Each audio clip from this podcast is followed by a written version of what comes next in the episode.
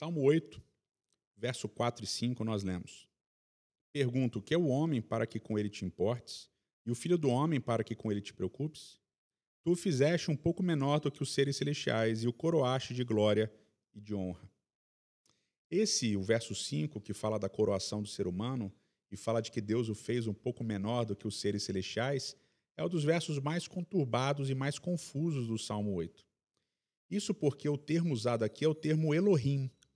Elohim é um termo ambíguo porque ele depende muito do contexto. Muitas vezes Elohim é usado para se referir a divindades. Outras vezes Elohim é usado para se referir a seres celestiais.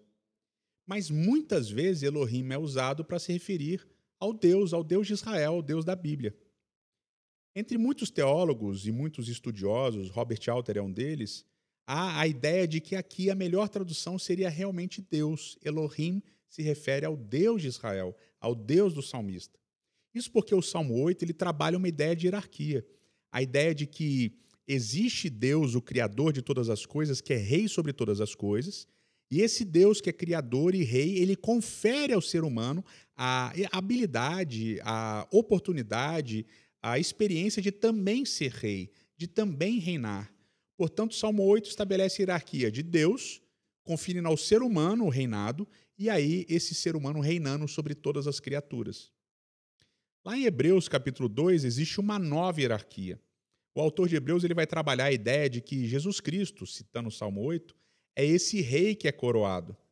Então, a nova hierarquia proposta em Hebreus é que Deus coroa Cristo e Cristo reina sobre todos os seres humanos.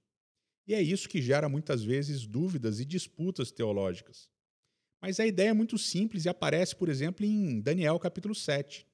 Daniel capítulo sete, na visão que Daniel tem, o Filho do Homem, o Messias, ele recebe o poder de reinar. Mas na explicação da visão, no próprio capítulo sete, o anjo, o intérprete, ele diz para Daniel que os santos vão reinar. Em Apocalipse, Deus, Jesus Cristo, ele é entronizado num trono no centro da terra, no centro da nova cidade. E ele estabelece o seu reino para toda a eternidade. Então, basicamente, a ideia é de que onde reina Cristo, reinam os seus, reinam os santos. Cristo é o rei e nós somos reis e rainhas junto com ele.